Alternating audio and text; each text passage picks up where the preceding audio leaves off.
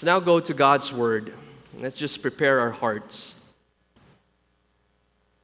What are the tasks that God has set before you?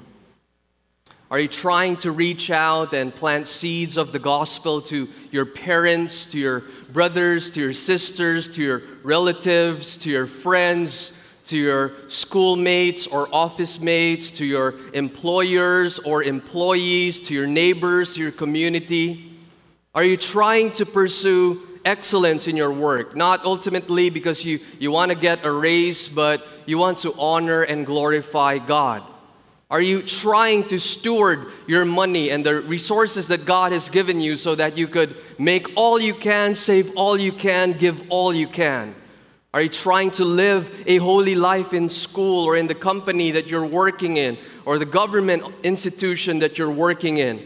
Are you trying to set up a Bible study or discipleship group at your home or in your school or in your office? Are you trying to teach, mentor, counsel, train believers for spiritual maturity and also for spiritual multiplication?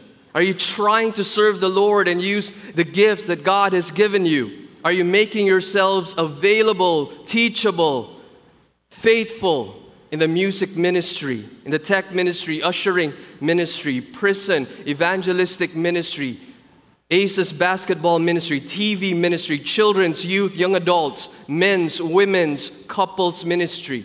Are you trying to raise your children in the fear of the Lord, modeling how to love God and teaching your children as well to know and love God? Are you trying to love your wife as Christ loved the church? Are you trying to submit to your husband as, as the church submits to Christ? Are you trying to obey your parents as to the Lord? Maybe you are indeed trying. You are trying your best. You're giving your best effort, but you hit the wall. Nothing seems to be happening. You're stuck. You're discouraged.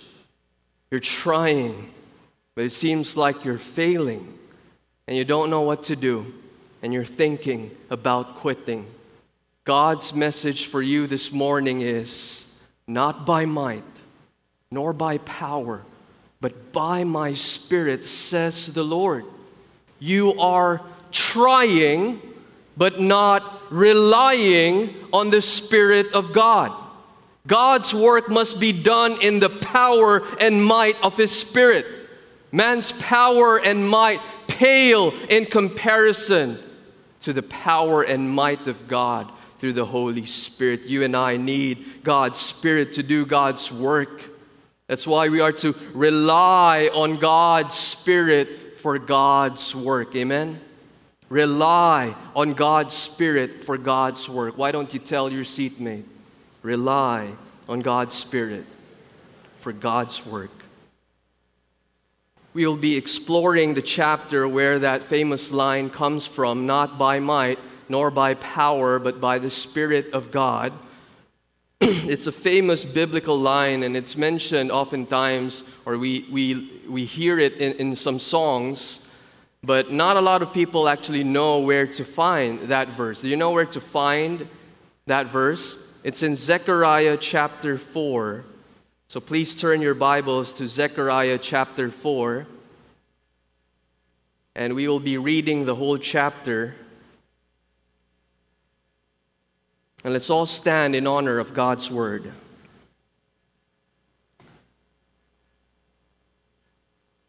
Zechariah 4. And the angel who talked with me came again and woke me like a man who is awakened out of his sleep. And he said to me, What do you see?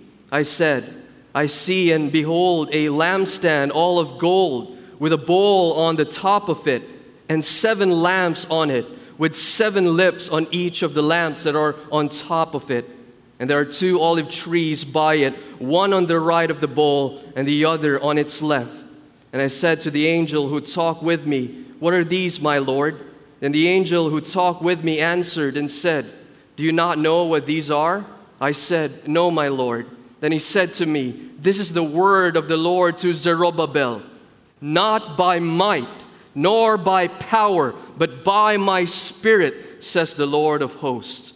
Who are you, O great mountain? Before Zerubbabel, you shall become a plain. He shall bring forward the top stone amid shouts of grace, grace to it. Then the word of the Lord came to me, saying, The hands of Zerubbabel have laid the foundation of this house, his hands shall also complete it. Then you will know that the Lord of hosts has sent me to you. For whoever has despised the day of small things shall rejoice and see the plumb line in the hand of Zerubbabel. These seven are the eyes of the Lord which range through the whole earth.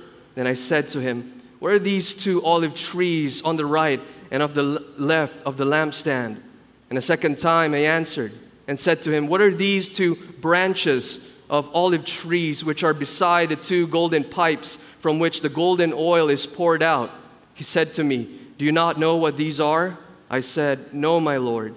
And he said, These are the two anointed ones who stand by the Lord of the whole earth. Let's pray. Heavenly Father, we thank you for the opportunity to praise and thank you. You have been so good to us so gracious, so faithful, even giving up your one and only Son so that we would know you and love you. We love because you first loved us. And thank you for the opportunity to worship and thank you for who you are and what you have done. And we thank you as well for this opportunity to worship you by listening to your word, engaging with your word, interacting with your word with our hearts. And I pray, Lord God, whatever that we have that are hindering your work in our hearts, we pray, Father, that that would be broken, that that would not succeed. I pray, Lord God, that our hearts would be transformed and be empowered by your word and by your spirit. In Jesus' name, amen. Let me take your seats. In Zechariah 4 1 to 7, we read about the rebuilding of the temple through the power of the Spirit. And the principle that we can derive from this is trust the Spirit. Trust the Spirit. The, the foundation why you and I need to rely on the Holy Spirit is because we trust Him. We trust His power, we trust His might. You cannot rely on someone you don't trust. So trust the Spirit. Why don't you tell your seatmate, trust the Spirit? Again, in verses 1 and 2, and the angel who talked with me came again and woke me like a man who is awakened out of his sleep. And he said to me, What do you see? I said, I see, and behold, a lampstand all of gold, with a bowl on top of it, and seven lamps on it, with seven lips on each of the lamps that are on top of it. So we see here there is this vision of a lampstand, a golden lampstand, probably a menorah. That's what you see in the temple in Jerusalem when uh, there was still a temple before. And when we went to Israel, we took a group photo with this huge menorah located in Jerusalem's old city Jewish quarter and it was made by Temple Institute and it was created exclusively to be used in the temple that they are longing for a third temple. The Jews are desiring for a third temple. And so we had an opportunity to take a picture with this huge menorah that they would place there in their desired third temple. And as the name suggests, a lampstand, what does it do? A lampstand helps a lamp stand. It supports the lamp. It holds the lamp, just like what we have uh, cameras and we have tripods for, for the camera. Imagine if our cameramen would be holding the camera all throughout uh, the service. So there, there's a tripod to support and hold the camera. And so a lampstand holds and support the one giving light. And in this vision, every part of the lampstand is made of gold. So it's very beautiful, very precious lampstand. And on top of the lampstand is a bowl. So there's this golden lampstand. On top of it is a bowl, and this serves as a reservoir and it paints a picture of the oil pouring into this reservoir, this bowl. It paints a picture of abundant supply. And around the bowl are seven lamps, with each lamp having seven lips or spouts, totaling to 49 spouts. And then they, are they have light. It's a very bright light. So the image is a very, very bright light. And we find here the number seven, seven lamps. Oftentimes we find it here in this chapter, seven, and it speaks about perfection. So we have here a vision of a perfectly bright light. A perfectly bright light. And the bright light symbolizes Israel and its witness to the world. Israel was to shine brightly for God. And God calls us to do the same, to, to shine for God. But you and I know that the Israelites have failed in shining for God, and you and I know that we too have failed in shining our lights for God. And that's why it is such a great news that Jesus came into our world. And in John 8 12, it says that Jesus is the light of the world. Jesus is the true light of the world. Do you have the light of the world inside your heart? Do you have Jesus? Have you surrendered your life to Jesus as your Lord and Savior? Even before we talk about you shining your light, do you have Jesus in your life?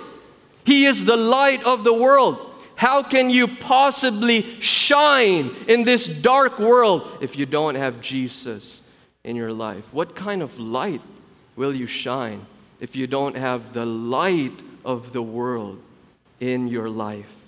And in the Sermon on the Mount, Jesus told his disciples in Matthew 5 14 to 16, You are the light of the world. A city set on a hill cannot be hidden nor do people light a lamp and put it under a basket, but on a stand, and gives light to all in the house. In the same way, let your light shine before others, so that they may see your good works and give glory to your Father who is in heaven. And maybe right now you're thinking, wait, I, I thought that Jesus was the light. So why is Jesus now telling his disciples, You are the light? In what sense are the disciples of Jesus the light of the world? It's just like the sun and the moon. The sun has light on its own. It emanates light and it's coming from within. How about the moon? Does the moon have light on its own? Can it give out light on its own? It seems that way, especially on a very dark night and a full moon, and you find, wow, what a beautiful moon. It seems like it's giving out light. But actually, the moon is dependent upon the sun. The moon does not have light on its own, the moon is simply reflecting the light that the sun has. In the same way, you and I don't have any light. We cannot shine in and of ourselves. But through Jesus, we can reflect the light of Jesus and we can shine for God. The question is are you reflecting the light of Jesus? Are you shining your light? Are you shining for God? And maybe you're asking, how? How can I shine for God? Well, the verse that we quoted in Matthew 5 gives a suggestion by our good works. We can shine for God by our good works. We're not saved by good works, but we are saved for good works. God has prepared good works that we should walk before them. These good works that God has given us and entrusted to us. Are you doing good works for the glory of God? And when you shine for Jesus, people will notice. When you do good works, they will see and they will give glory to God. And what an honor to give glory to God, right? You and I are called to glorify God. We are to glorify God. Now, it's one thing for me to glorify God, it's one thing for you to glorify God, and it's another thing when it's other people. Other people are glorifying God because of what they see in your life, because of your testimony, because of your good works. That is a powerful testimony. That is other people who are giving praises and thanks and glorifying God because of your life. Speak words of love and kindness. Do acts of mercy or generosity to someone in your company or community. Be sensitive to the needs of others. Pay for someone's lunch or do groceries for a family. Shine for Jesus so that others will see your good works and glorify our Heavenly Father. Now, in verse 3, we find there are two olive trees by it, one on the right of the bowl and the other on its left. Now, the two olive trees supply oil to the bowl. And in ancient times, olive oil was used as fuel for the lamps. And the picture here with these two olive trees pouring out oil to this bowl, the picture is limitless oil. Limitless, abundant oil flowing from the trees down to the bowl, down to the lamps. And did you know that in the temple, the priest needs to make sure that the lights of the lamp would still be on throughout the whole day and the whole night. And so the priest would go and check twice a day, twice a day, every morning and every evening, if the light is still on. If there needs to be some changes with the wick, or if there needs to be, um, they need to refuel it with more olive oil, the priest would do that so that light would continually shine inside the temple. But here we find that there are no priests needed to light the lamps. A priest is not needed. Twice a day checking is not needed.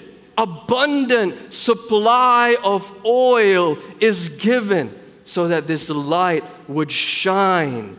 There is an unlimited, abundant supply of oil. Now imagine you're driving your car, you're driving your Toyota or Honda, I don't know what your car is, but just imagine you're driving your car and you'll always be in full tank. Do you think that's a good deal? You would always be in full tank. And that's because your car has been customized, and your car will have two gas tanks one on the left and one on the right. And your car would miraculously have two gas pumps attached to your car. So, one on the right and one on the left. You would have gas pumps and you would have an endless supply from heaven. Heavenly fuel for your car. Endless supply from heaven raining down, going into the pumps, into your gas tank, into your car, into your engine. It doesn't matter where you go. Amen? It doesn't matter where you go. Whether you're going to circle around the Philippines for a million times, you would never run out of fuel because you have unlimited supply. And that's the picture that God is giving out here to Zerubbabel. And God is saying, Zerubbabel, I'm going to supply you with endless supply of strength in verses 4 to 6. And I said to the angel who talked with me, What are these, my Lord? And the angel who talked with me answered and said to me, Do you not know what these are? I said, No, my Lord. Then he said to me, This is the word of the Lord to Zerubbabel, not by might nor by power, but by my spirit, says the Lord of hosts. Now, for us to truly understand the impact of this verse, we need to know the context we need to know the background. Zerubbabel led the first band of exiles from Babylon to the promised land. The time of their exile is coming to an end, and Zerubbabel is their leader, and he's leading this first batch of Jews to the promised land. And you would think that Zerubbabel and all the exiles would be greeted with a parade, greeted with tarpaulins or banners, greeted and be welcomed like a hero. They would have a hero's welcome because they have returned from exile. But actually, the opposite was what happened. One Bible historian puts it this way the actual return was a crushing disappointment. The returning exiles found Judah a wilderness and the holy city a wasteland. Corruption was everywhere, even among the priesthood. The descendants of those who had escaped captivity were hostile to the newcomers, fearing that their Babylonian brethren might try to recover their former family properties. So they were not welcome. It was not a hero's welcome when they came back to the promised land. And Zerubbabel was tasked by God to rebuild the temple. The first temple was built by Solomon. And what was the budget in that building project? And what was the manpower of that project? Solomon had a massive manpower to get the job done.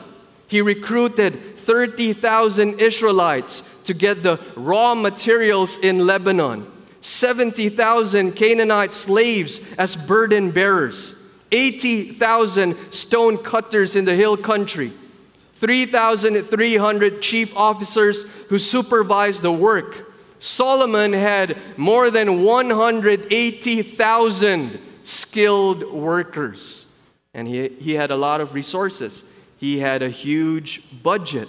And we see it because the temple was made, the first temple was made through costly stones. How about Zerubbabel? How's the budget? How's the manpower of Zerubbabel? He had 50,000 men, women, and children who came with him. I don't know how many skilled workers he had. He only had limited funds. The only thing that was many for Zerubbabel was his problems. He had many opposition to the rebuilding. There were enemies of Judah and Benjamin who heard that Zerubbabel and his leaders and the people coming out from exile will build a temple, rebuild their temple. And so they said, Let, let us help you. Let us help you rebuild this temple. But Zerubbabel, well, you can't really trust your enemies, right?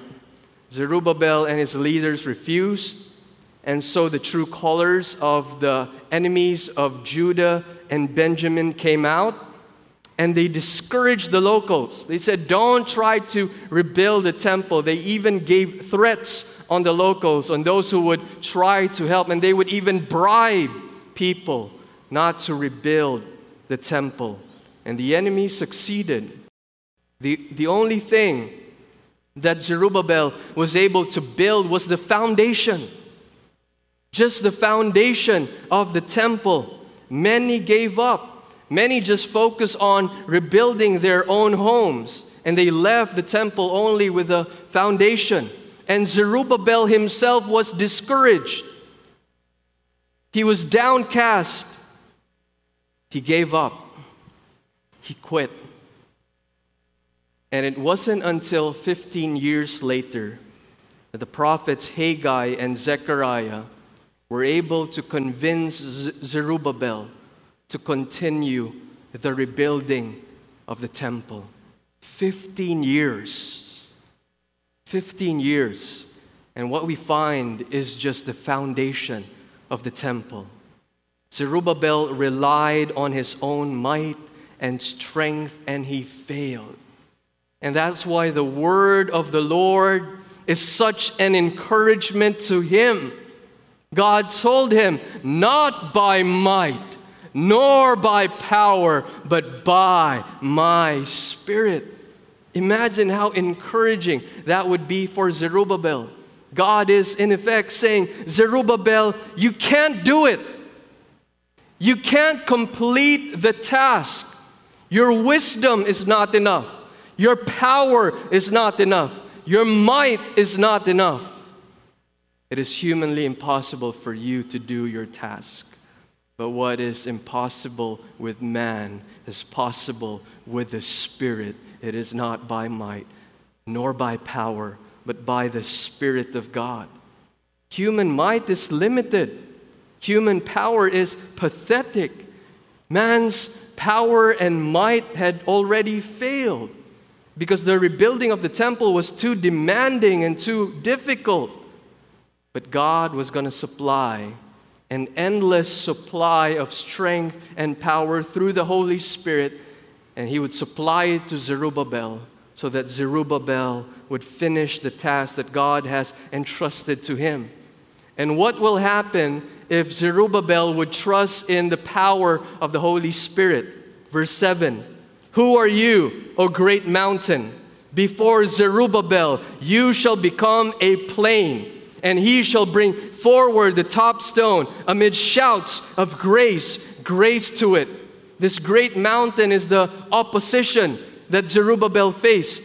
It is the hindrance that he and his leaders face. This great mountain will be flattened. This great mountain, this opposition will be crushed by the power of the Holy Spirit. This great mountain will be pulverized.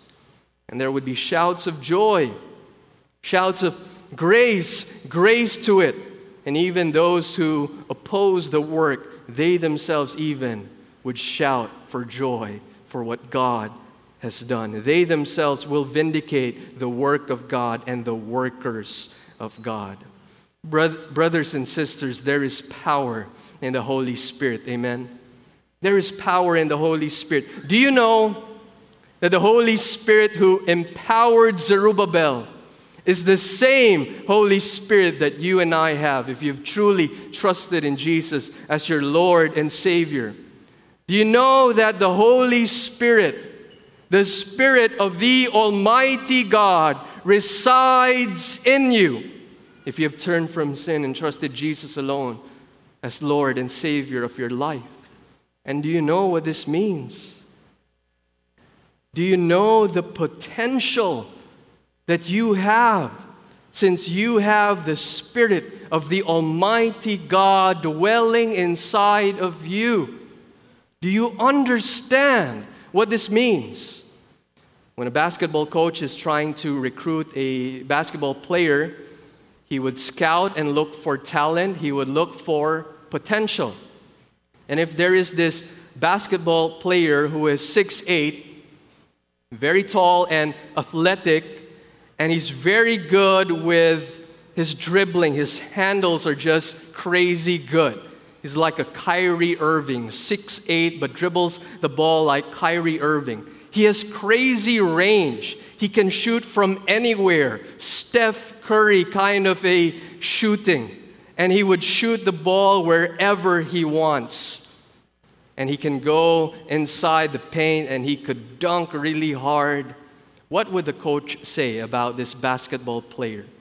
That basketball player has potential, a great potential to be a great basketball player. When a record label is looking for a singer and holds an audition, they will look for someone with potential. And if a lady comes and her voice is just immaculate, she just hits all the right notes, even those very high notes. And she does it with, with much power and charisma. What will the judges say? She has potential. She has great potential to be a great singer. How about you? Maybe you don't have potential as a singer. Maybe you don't have potential as a basketball player. But how about a man and a woman of God? You have so much potential that you don't even realize it. And I'm not saying this because I'm now into positive thinking psychology. The message that I'm giving you is not, you can do it. The message is not just visualize victory. You got what it takes. That's not the message. The message is not wake up every morning and look at yourself in the mirror and tell to yourself, you can do it, you should do it, you will do it. That's not the message. The message actually is the opposite. You can't do it. Your might is not enough. Your wisdom is not enough. Your power is not enough. Your potential is not based on your talent. Your potential is not based on your giftings. Your potential within you is because of the Holy Spirit living inside of you. That's your potential. And you have so much potential within you. You have the Spirit of the all powerful, almighty God living inside of you. I don't know about you, but that just blows my mind. This powerful God, by His grace and by His mercy, resides in me. He lives in me. You have so much potential, you don't even realize it. You and I can say through the Holy Spirit, I can do all things. I can do all things through Christ who lives in me, who strengthens me. We have so much power and potential with the Holy Spirit. The only question is do you trust the Holy Spirit? Do you trust the power of the Holy Spirit? Do you trust the wisdom of the Holy Spirit? I think many of us, the reason why we don't pray as much, don't read as much, don't come and attend small groups as much, is because we don't trust in the Holy Spirit. We don't rely, we don't depend on Him. Why? Because something is wrong with our hearts. We think that we can do it. We think that we could do it all alone with, with our own wisdom and our own strength and our own power. And we get surprised when we're in trouble. And we get surprised when we're so weak and so burnt out. And we get surprised that we are so ineffective and such a failure. We thought we could do it on our own strength, but clearly we see we cannot. In our pride, we think we can. But how about this morning that you lay down your pride? Lay down your self sufficiency and trust in the Holy Spirit. The Holy Spirit has given you a new heart, a new life. He has illumined your mind so that you could understand the Bible. And the Bible was written by the Holy Spirit. And the Holy Spirit is guiding you. The Holy Spirit is directing you. The Holy Spirit enables you to live a victorious life. The Holy Spirit made you alive in Christ and is sustaining your faith in Christ. He purifies and sanctifies you, He empowers you for service. So, why don't you pray in the Spirit? Why don't you be filled with the Spirit and be filled with the Word of God? Why don't you be led by the Spirit and walk by the Spirit and live by the Spirit? May God, according to His riches of His glory, grant you to be strengthened with power through the Holy Spirit in your inner being. Live out, brothers and sisters, your great potential because the Holy Spirit of God is living inside of you. Imagine if you truly believe that. Imagine if we would live that out in our lives. Oh, that would be powerful. We've seen the promise of God to rebuild the temple through the power of the Holy Spirit. Now, in verses 8 to 14, we will see the importance of the temple and the coming of the Messiah. And the principle in verses 1 to 7 is to trust the Spirit. And now in verses 8 to 14, the principle is focus on Christ. Focus on Christ. Why don't you tell your seatmate, focus on Christ? Verse 8 Then the word of the Lord came to me, saying, The hands of Zerubbabel have laid the foundation of this house. His hands shall also complete it. Then you will know that the Lord of hosts has sent me to you. For whoever has despised the day of small things shall rejoice and see the plumb line in the hand of Zerubbabel. So Zerubbabel would be able to place the final stone of the temple, and it is a promise of God that Zerubbabel will indeed complete and finish the task that God has entrusted to him despite all odds.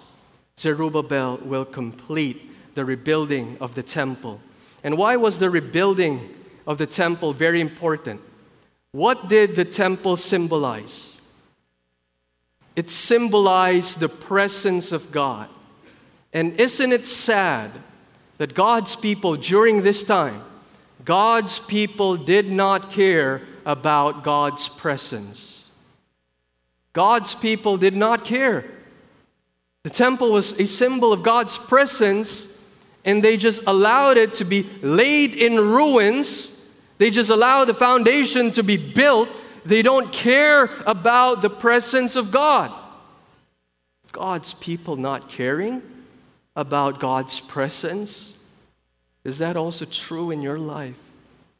Do you care about the presence of God in your life? Do you care? Do you love His presence?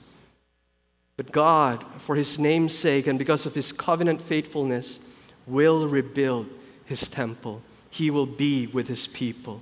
And aside from the enemies that I mentioned to you, and aside from the hindrances and the limitations that Zerubbabel encountered, there are also those here who are called those who despise the day of small things. Who are these people? These were people who wanted to rebuild the temple. They wanted it to succeed but they were so pessimistic of its success. They are discouraged, they lack faith, and so they did not help. But even they, even those who had little faith, they themselves will rejoice. The enemies will rejoice. The opposition, those who uh, try to hinder the work of the Lord, they themselves will rejoice. And they, they shall see the plumb line in the hand of Zerubbabel. That is, they will, they will see the day when Zerubbabel would finish the temple. And continuing in verse 10, these seven are the eyes of the Lord, which range through the whole earth. These seven eyes, what do these mean? It means God's perfect oversight. God can see everything. God is omniscient. He knows everything. And God, who sees the whole earth and even beyond, is also supervising and also having oversight on the rebuilding of the temple. God's eye is also looking at those who are working in the rebuilding of the temple.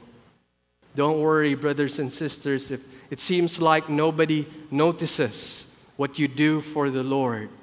God, in His perfect oversight, sees you. And He has not abandoned you, and He is looking over you. Verse 11 Then I said to him, What are these two olive trees on the right and on the left of the lampstand? What are these? Zerubbabel was asking, and he was not given an answer. Actually, the answer was already given. It is not by might, not by power, but it is by the Spirit. This is a symbol of the Holy Spirit, the Holy Spirit giving endless supply of strength and power to Zerubbabel. Then he continues, and a second time I answered and said to him, What are these two branches of the olive trees which are beside the two golden pipes from which the golden oil is poured out? He said to me, Do you not know what these are? I said, No, my Lord. Then he said, These are the two anointed ones who stand by the Lord of the whole earth. The two branches represent the two anointed ones, and in this case, the one branch represents Zerubbabel. Zerubbabel is acting like the king of Judah at this time. And on the next branch is the great is the high priest, and the high priest at that time is Joshua. Joshua is the high priest. So we find here the two branches, they symbolize the kingly office and the priestly office of Israel. And Zerubbabel and Joshua the high priest, they were to be a channel of blessing. A channel of blessing to the Israelites. They would be a channel by which the Holy Spirit would demonstrate his power and might. You too, through the Holy Spirit, could be a channel of blessing to others. And you too could be used by the Holy Spirit mightily. That people could see the demonstration of the power of the Holy Spirit in your life. Now, in the Qumran community, they expected two kinds of messiahs a kingly messiah and a priestly messiah. But they failed to understand that you don't need two messiahs. You don't need a kingly messiah, and you need another priestly messiah. There's only one that we need, and his name is Jesus, and he is both king and great high priest. And ultimately, it is through Jesus that the power of the Holy Spirit flows. Zerubbabel, the leader of Judah, was a type of Christ. Joshua, the high priest, was a type of Christ. There is no need of two messiahs, a kingly, a priestly. Jesus is the Messiah who is both king and priest. So, don't you see in this chapter that this is not just about the Holy Spirit, but this is so Christ centered? Because how do we know that the Holy Spirit truly worked in our midst? What is the sure sign that the Holy Spirit, His power, and His might was demonstrated in a genuine way?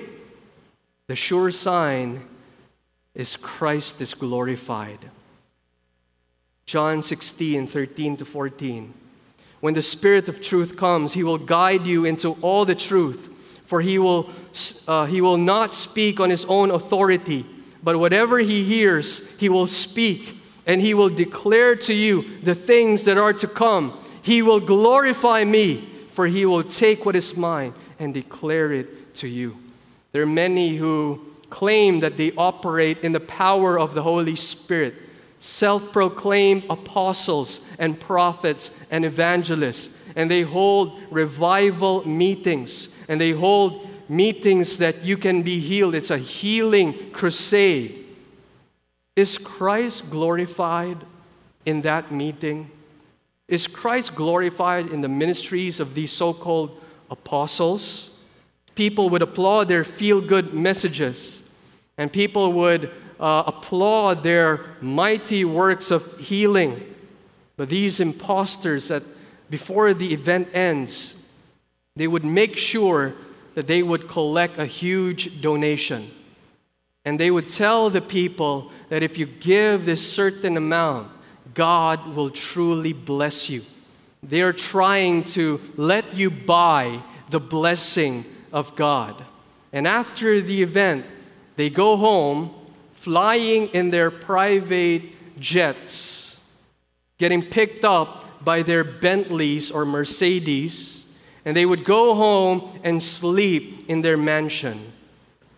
Do you think this kind of ministry glorifies Christ? Who gets the glory here? Seems like it's the so called apostles and prophets. Now, don't get me wrong. I still believe that God can heal. God can still perform the gift of healing and prophecy and tongues. They have not ceased. But surely there are imposters out there scamming poor people to sustain their carnal lifestyles. When the Holy Spirit works and moves in our midst, it is not man who gets the glory. It is not man who gets glorified. It's not the gifts of man that gets the glory. If the Holy Spirit genuinely moves in our midst, it is Christ who gets glorified. It is Christ who gets the glory. So that's a sure sign that truly the Holy Spirit worked when Christ gets the glory. So Zerubbabel and Joshua were tasked to rebuild the temple. And what did the temple symbolize again? The presence of God.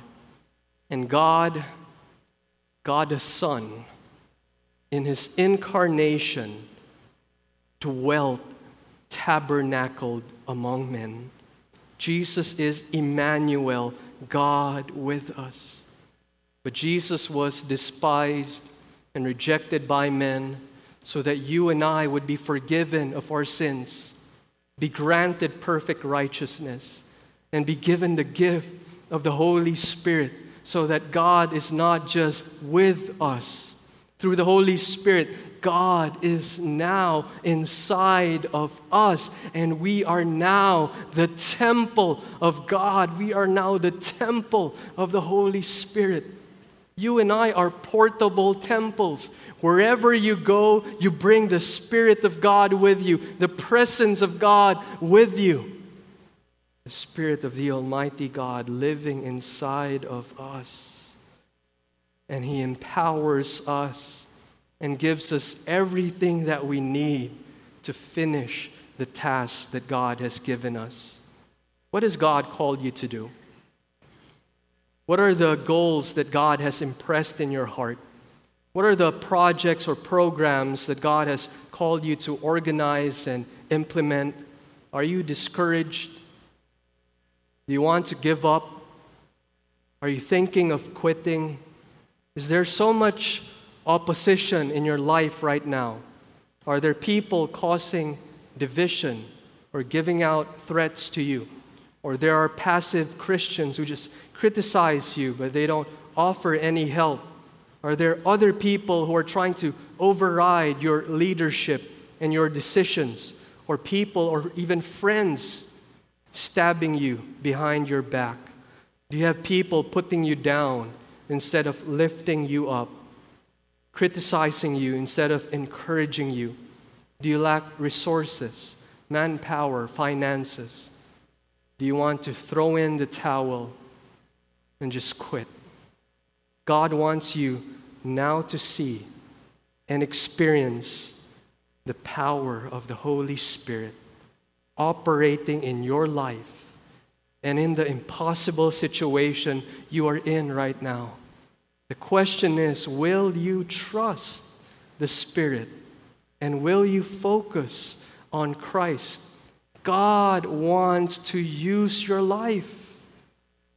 God wants Christ to be glorified in your life. Will you tell about Jesus? Will you testify about him? Would you shine your light? At the end of the day, the reason why we should not give up in the task that God has entrusted to us is because our focus is on Christ, not on people, not on our problems. Our focus is Jesus. It doesn't matter ultimately who opposes us. It doesn't matter ultimately what sacrifices we endure. What matters most is Christ being proclaimed and Christ being glorified. So, brothers and sisters, press on. Trust the Spirit. Focus not on your problems, focus on Christ. We praise God that our church building is near its completion. We just need a couple more rooms to be completed at the second floor. But there were many who opposed the building project. Many criticized why we bought a property in Banawa. Of all the places that we could have a church, why in Banawa? More than 10 years ago, this was not a good location at all. From people from the north were not very happy.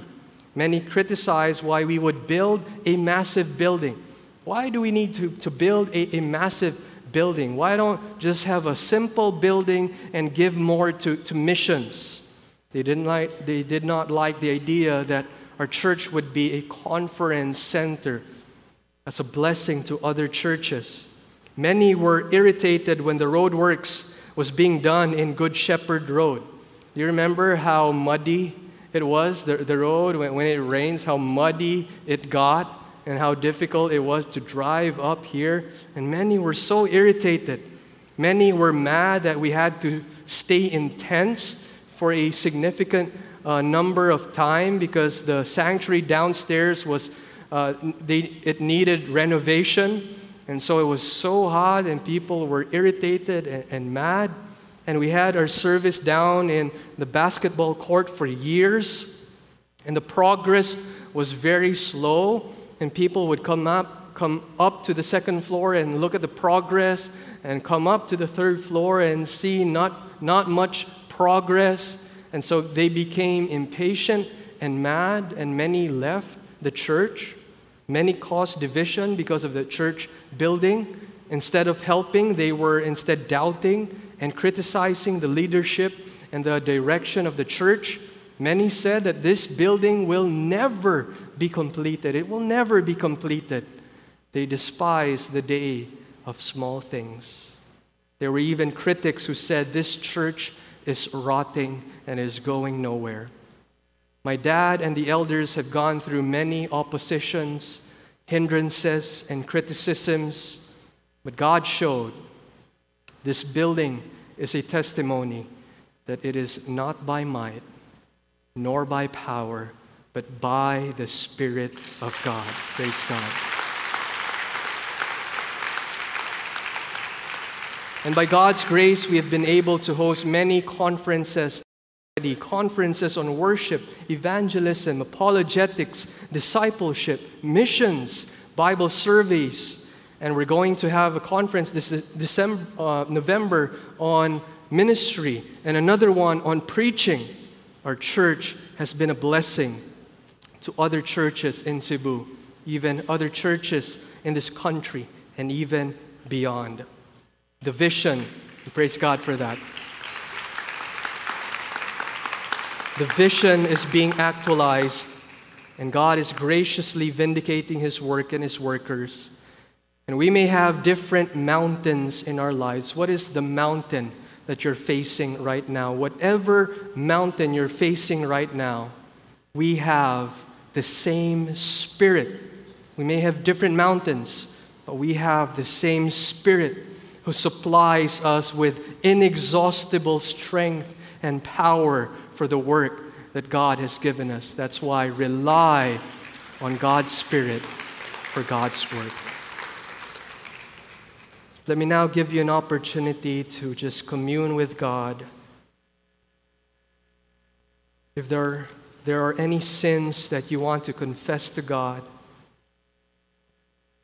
any pride of self sufficiency, trusting in your own power, wisdom, and strength, I invite you to confess your sins right now and lay down your pride and surrender to Jesus and focus on Jesus and ask the power of the Holy Spirit to be demonstrated, displayed in your life right now.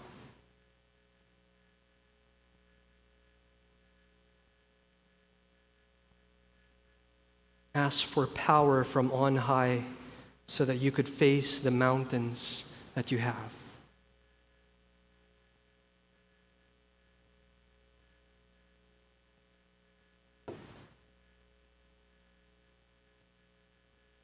And even for those who don't yet have a personal relationship with Jesus, take this time to surrender your life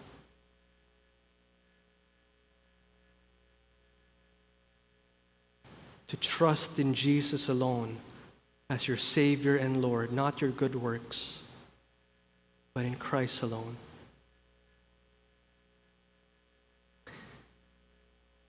Heavenly Father, we thank you for your word, reminding us that we are mere human beings, limited in our wisdom, knowledge, and strength. But we thank you, Lord, that the potential that we have does not reside in us, does not depend upon us. We have nothing to give, nothing to offer. And yet, by your grace and your mercy, instead of pouring out your wrath upon us, you poured out your love. And you sent Jesus, who lived a perfect life died on the cross as a perfect sacrifice and rise from the grave as a perfect evidence that if we trust in Jesus and turn from our sins, we have complete forgiveness, perfect righteousness, and the gift of the Holy Spirit residing in us. Heavenly Father, we acknowledge that we are so unworthy to be the temple of the Holy Spirit. We are filthy and dirty sinners, and yet you have cleansed us through the blood of your Son, and you have adopted us into your family, and you have delighted to dwell inside of us. And thank you, Lord, that we have everything we need in you. We have everything we need in Christ. We have everything we need in the Holy Spirit. We have new life. We have a new heart. We have a new mind that could understand your word. We have a new power to live victoriously in our lives. Oh, I pray, Father, that we would not belittle the Holy Spirit, but we would trust Him, depend on Him, rely upon Him, and live out this great potential that we have since the Spirit of the Almighty God resides in us. Father, I pray that we would live out powerful lives and powerful testimonies that would glorify Christ. We seek not glory for Living Word or our church or our small groups or our leadership or whatever programs that we have. We seek the glory of Jesus Christ alone. May He be proclaimed and glorified in this church and in our lives. And in His mighty name we pray. In Jesus' name we pray. Amen.